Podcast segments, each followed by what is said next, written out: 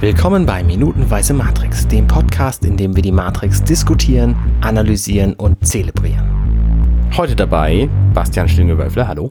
Schönen guten Tag, außerdem dabei Alexander Hoaxmaster Waschkau, Hoaxmaster sogar. Moin und natürlich äh, Arne Kotnager rudert hier auch aus Hamburg bei mir ums Eck. Wir besprechen heute Minute 3 von Matrix. Ihr wisst, äh, ihr kennt das Verfahren. Ich denke auch, wer es bis hierhin geschafft hat.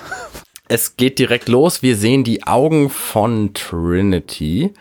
Und, Wir gucken äh, gerade so über den Bildschirm hinweg, vor dem sie sitzt. Ähm, das beginnt, ähm, wir sehen ihr ganzes Gesicht und sie hebt die Hände ganz langsam hoch, von vier Lampen beleuchtet. Und dann sehen wir aber, die äh, Szenerie schweckt und es, sie sind in einem Hotel. Also. Du hast was mega Wichtiges vergessen. What? Sie hat einen Kugelschreiberstift Strich auf der Hand. Sie hat einen verdammt einen Kugelschreiberstrich auf der Hand. Sie hat einen Kugelschreiberstrich auf der Hand? Krass. An der linken Hand, unterm Daumen. Ja. Der, wenn ihr, das wird sich später noch raus, klar, rausstellen, was das zu bedeuten hat. Das ist ernsthaft, das ist mir noch nie aufgefallen. Minute 47 kommt es an. Völliger Unsinn. Also ja, sie hat es da wirklich, aber es macht natürlich überhaupt keinen Sinn. Es, es kommt später natürlich zu nichts. ja. Du machst mich fertig. Das kannst du. Fassi, das geht nicht. Übrigens, ich kannte zu dem Zeitpunkt 99 Carrie Ann Moss. Ich wollte jetzt mal gerade nachgucken, äh, ob, ob das schlimm ist, dass man die nicht kannte. Ich kannte sie halt als Model. Was? Ja. Die war Model? Ja, die hat voll gemodelt. Für, ist ein für, Model und sie sieht gut. Sie hat doch so äh, Parfümwerbung, glaube ich, gemacht.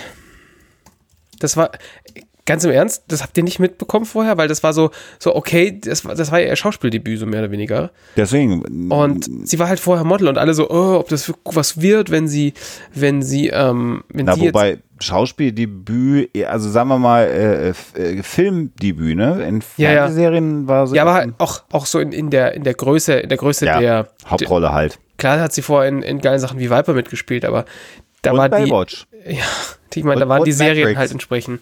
Und FX nicht zu vergessen. Oh, ja. Die ist so gut, die Serie.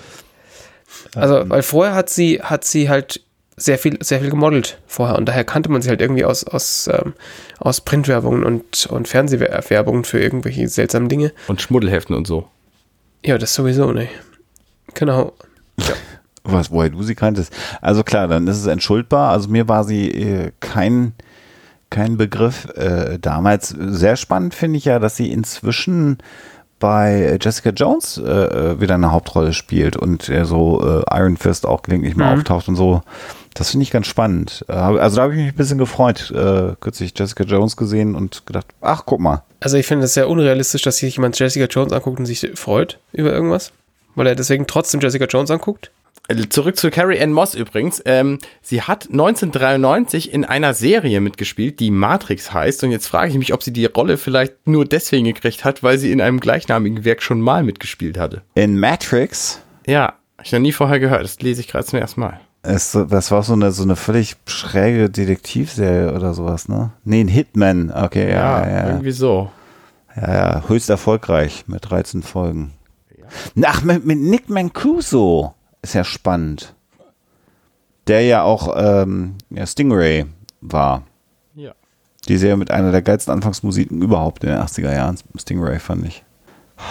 Also ich hätte sie tatsächlich kennen müssen aus FX, aber sie ist mir nicht im Gedächtnis geblieben. Ähm, also jedenfalls nicht als, als Schauspielerin. Aber die Serie habe ich halt komplett gesehen gehabt. Ja, und sie hat natürlich, ähm, na, sehen wir gleich. Machen wir erstmal weiter. Also genau. vier Lampen und Kugelschreiberstrich Minute 47. Wir sehen also eine Hotelwand von außen. Wir sehen gar nicht, dass es eine Hotelwand ist, aber so ein Leuchtschriftzug wird von oben nach unten abgefahren. Da steht dann Hard, oh, the Hotel. Nee, oh, the Oh, oh the City the Hotel. City Hotel. Und drunter Hourly Rates, also man kann da auch gut zum Pimbern hinfahren. Ja, ein Stundenhotel, ne? Mhm. Würde man ja bei uns. Interessanterweise, das E ist nicht beleuchtet von dem Heart. Ja. Ja. Was Bedeutung hat, weiß ich gar nicht, aber. Stimmt. Hart. Ich vermute mal, das ist tatsächlich Zufall. Ich, also es soll sicherlich einfach zeigen, wie kaputt dieser Scheiß ist. Ja, ja. Ich bin ja bei dem Film immer so, dass ich denke, nichts in diesem Film ist Zufall, aber ähm, ja. Ähm, Ja, gut, also wir sehen dann, äh, unten äh, sammelt sich gerade eine wunderbare Traube von Polizeifahrzeugen und ähm, schwarzen Wagen. Und auf der gegenüberliegenden Seite des Hotels, wenn ich mich nicht irre, mhm. ist ein Schild Kung Fu. Wo ich auch vermute, dass das kein, äh, kein Zufall ist.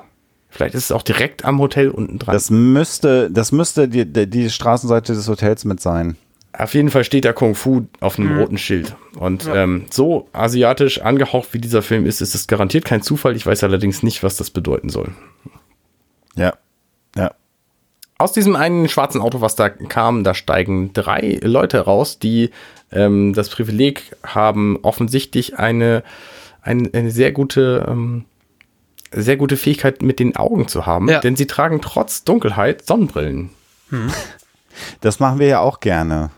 Ja, aber wir sind auch extrem cool. Ach, die sind auch extrem cool. Also die haben halt Anzüge an und Krawattennadeln ziemlich weit oben und Sonnenbrillen auf und FBI-Agent typisch so ähm, so ein Telefonhörerkabel unterm Ohr hängen. Knopf so im Ohr hätte es auch. Knopf, äh, ja. so ein Steifknopf im Ohr. Und sie haben tatsächlich die besten Sonnenbrillen in dem, in dem Film, wie ich ja persönlich finde.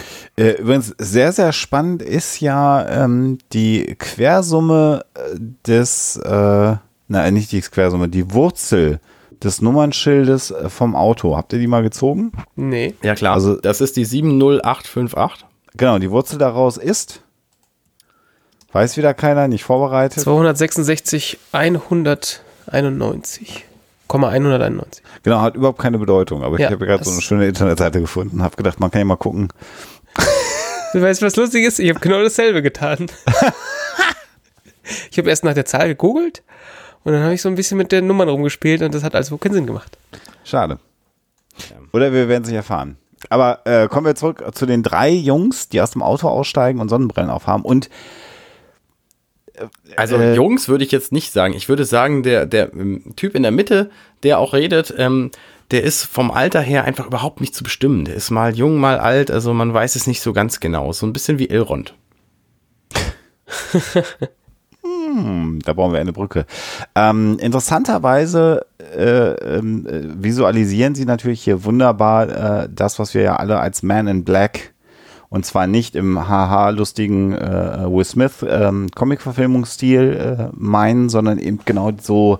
Man hat ja sofort die Assoziation FBI-Agenten äh, und zwar jetzt nicht die normalen FBI-Agenten, sondern die, die dich halt verschwinden lassen, weil du Scheiße gebaut hast. Also so, ne? Regierungsverschwörungstheorie. Nee, nicht die dich verschwinden lassen, sondern die das, wo du gerade interessiert bist, dran verschwinden lassen. Also man erfährt diese Typen ja meistens in Filmen irgendwie aus Polizeisicht oder Polizisten-Detektivsicht so und die kommen immer an und sagen, das geht dich jetzt nichts mehr an.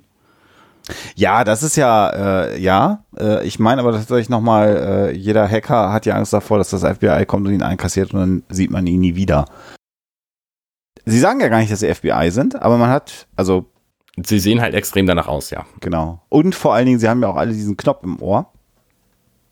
Äh, man sieht halt diesen, dieses, dieses Drätschen, was sich äh, von ihrem rechten Ohr jeweils in den Nacken hinein äh, schlängelt. Und sie haben alle drei die gleiche Krawattennadel? Nee, Spange sagt man, ne? Nadel sagt man. Und sie sagen halt zu diesem Polizisten, die, der ihnen jetzt da entgegentritt, ähm, sie hatten ihre direkten Anweisungen und der Polizist ähm, fängt so ein bisschen an zu kichern, ah, ich glaube, mit einer Frau wären wir fertig. Ja, und übrigens sagt der ja äh, äh, auch noch diesen, fangen Sie mir jetzt hier nicht mehr im Zuständigkeitsscheiß an. Was viel auf Englisch viel lustig ist, weil er, was, don't come with yeah. your jurism diction. Haha, ja. crap. Was da schon so ein bisschen witzig ist.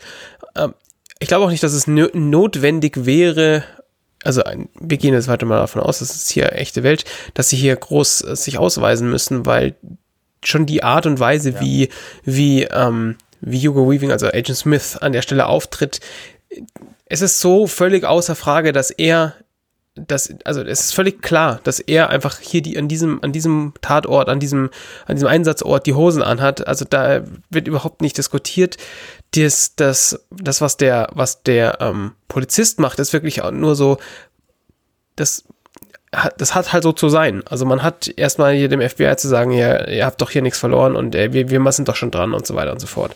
Aber dass er der, dass er der, der höher rankende ist, scheint sofort klar zu sein, behaupte ich jetzt mal. Was mich bis heute fasziniert an der Darstellung von, von Hugo Weaving in diesem Film ist die Art und Weise, wie er konsequent diesen, diesen Agenten äh, spielt. Ähm, er ist jetzt ja auch nicht laut oder so diesem Polizisten gegenüber, sondern er ist einfach nur sehr bestimmt. Er hat eine sehr monoton wäre jetzt auch wieder nicht richtig. Er hat eine sehr eigene Form der Sprache, zumindest im, im englischen Original ist es wirklich äh, faszinierend, wie er betont. Ähm, das ist so äh, fast so ein bisschen heightened reality. Also der spricht englischer als Englisch äh, aber ohne dass du den Akzent irgendwo auch einordnen könntest. Mhm. In irgendeiner Art und Weise. Und er ist halt überhaupt gar nicht laut, sondern ähm, äh, das ist so, das ist alles faktisch, was er ja, genau, sagt. Genau, ja, also er, er muss jetzt nicht über Zuständig, wie du schon sagst, er muss nicht über Zuständigkeiten reden. Das ist einfach, was er sagt, ist Gesetz.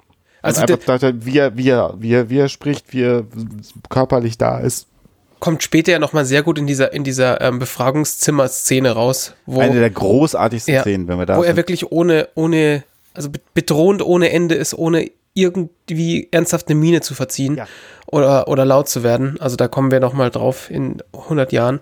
Und, Und was ja auch interessant ist, äh, äh, dass er hier dann auch am Ende nach diesem kurzen Austausch äh, der sagt, ähm, äh, wir werden ja mit so einem Mädchen fertig werden. Er geht da gar nicht drauf ein, sondern er mhm. kommt dann zum Hotel und geht einfach an diesem Polizisten vorbei und lässt ihn einfach stehen. Ja. Der ruft ihn dann halt nach, wir haben zwei Leute hochgeschickt, die holen sie gerade runter. Und er sagt, nein, ihre Leute sind längst tot. Ich glaube nicht zwei, zwei Männer, zwei Einheiten haben sie reingeschickt, ne? Genau. Zwei Einheiten. Woher soll ich denn wissen, was das für Units sind? Ja. Zwei, zwei Liter vielleicht. Genau, wir, wir holen sie jetzt runter und er sagt einfach wieder so völlig factual, New Lieutenant, ihre Leute sind schon tot. Und das ist äh, auch völlig ruhig. Nicht aufgeregt. Und das, äh, ja, er offensichtlich hat, ist ihm auch egal. Also er hat ja so, so, so, ein bisschen Grabesstimme hat er auch. Ja. Ne? Er sagt nicht, ja. ihre Männer sind längst tot oder ihre Männer sind längst tot, sondern er sagt, ihre Männer sind längst tot. Ja. Und es lässt ihn offensichtlich emotional vollkommen kalt. Genau. Ist völlig egal. Das ist halt, ja, hier sollten sie ja nicht reingehen, sie halten sich nicht an Befehle, ja, kriegen wir schon hin, ne, ihre Männer sind schon tot. Feierabend. Interessanterweise erzählt er das halt trotzdem, obwohl es ihm offensichtlich egal ist. Also im Grunde müsste er das nicht sagen. Nee, stimmt, er ist ja schon auf dem Weg zum Hotel rüber im Prinzip. Also möglicherweise verspricht er sich einfach davon, keine weiteren Komplikationen zu kriegen, weiß ich nicht. Und es ist, glaube ich, auch was, was mir auch auffällt, äh, ähm, äh, so bei Schauspielern, ist jetzt so der erste Gedanke, den ich jetzt auch habe, auch bei diesem, bei dieser Einstellung, wo man ihn so quasi aus dem Halbprofil so über die Schulter mit diesem Satz sieht. Äh, man sieht seine Augen ja auch meistens nicht in dem Film. Mhm. Doch, man auch sieht sie meistens durch die Brille tatsächlich. Ja, aber nicht, aber nicht, nicht aber direkt nicht natürlich, so, aber wie du es haben wollen würdest, um Emotionen abzulesen. Ne? Mhm. Also das ist ja, aber dafür, dass es getönte Sonnenbrillen sieht, sieht man seine Augen schon ganz schön oft, finde ich. Also gerade in der Szene vorher sieht man seine Augen. Also ist halt. Ja, äh, ja ne? warte mal, ich gucke mal. Das Licht scheint so in seine Brille rein, dass du seine ja. Augen problemfrei sehen kannst. Aber ja, du siehst, also er hat Augen, aber sie sind jetzt, finde ich, nicht so, als dass du da wirklich Emotionen aus den Augen lesen könntest, so als, als weitere auch die Szene, wo er, wo er, so zurückguckt über seine Schulter hinweg, da siehst du sein Auge. Ne? Er, er, ist halt extrem emotionslos insgesamt, deswegen sind da keine Emotionen zu holen. Ja, vielleicht eine Mischung aus beiden. Gut. Ähm, Szenenwechsel.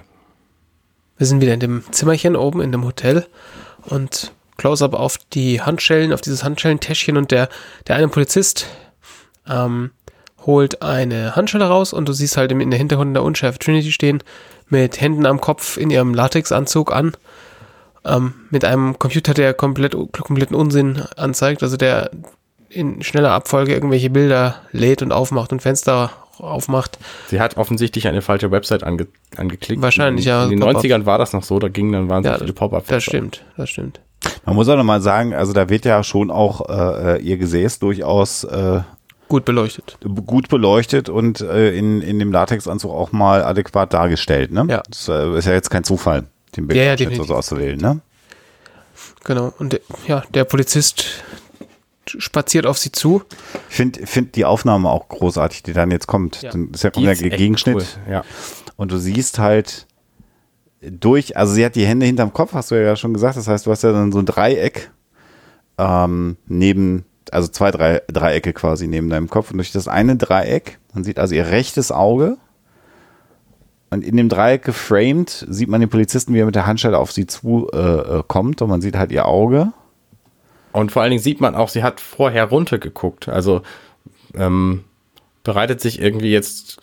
Jetzt guckt sie in dem Moment, wo er die Handschelle hebt, ähm, guckt sie nach oben und bereitet sich offensichtlich darauf vor, irgendwas zu tun. Und ähm, das äh, kommt in der nächsten Minute. Genau, sie- wir sehen nur noch, wie sie, Wie sie schnell sich umdreht und greift. genau. Damit sind wir am Ende der dritten Minute der Matrix. Uiuiui. Und Haben damit verabschieden wir uns. Gute Nacht. Bis zum Bis nächsten denn. Mal. Ciao. Vielen Dank fürs Zuhören, das war Minutenweise Matrix. Diesen und weitere Podcasts findet ihr bei compendion.net.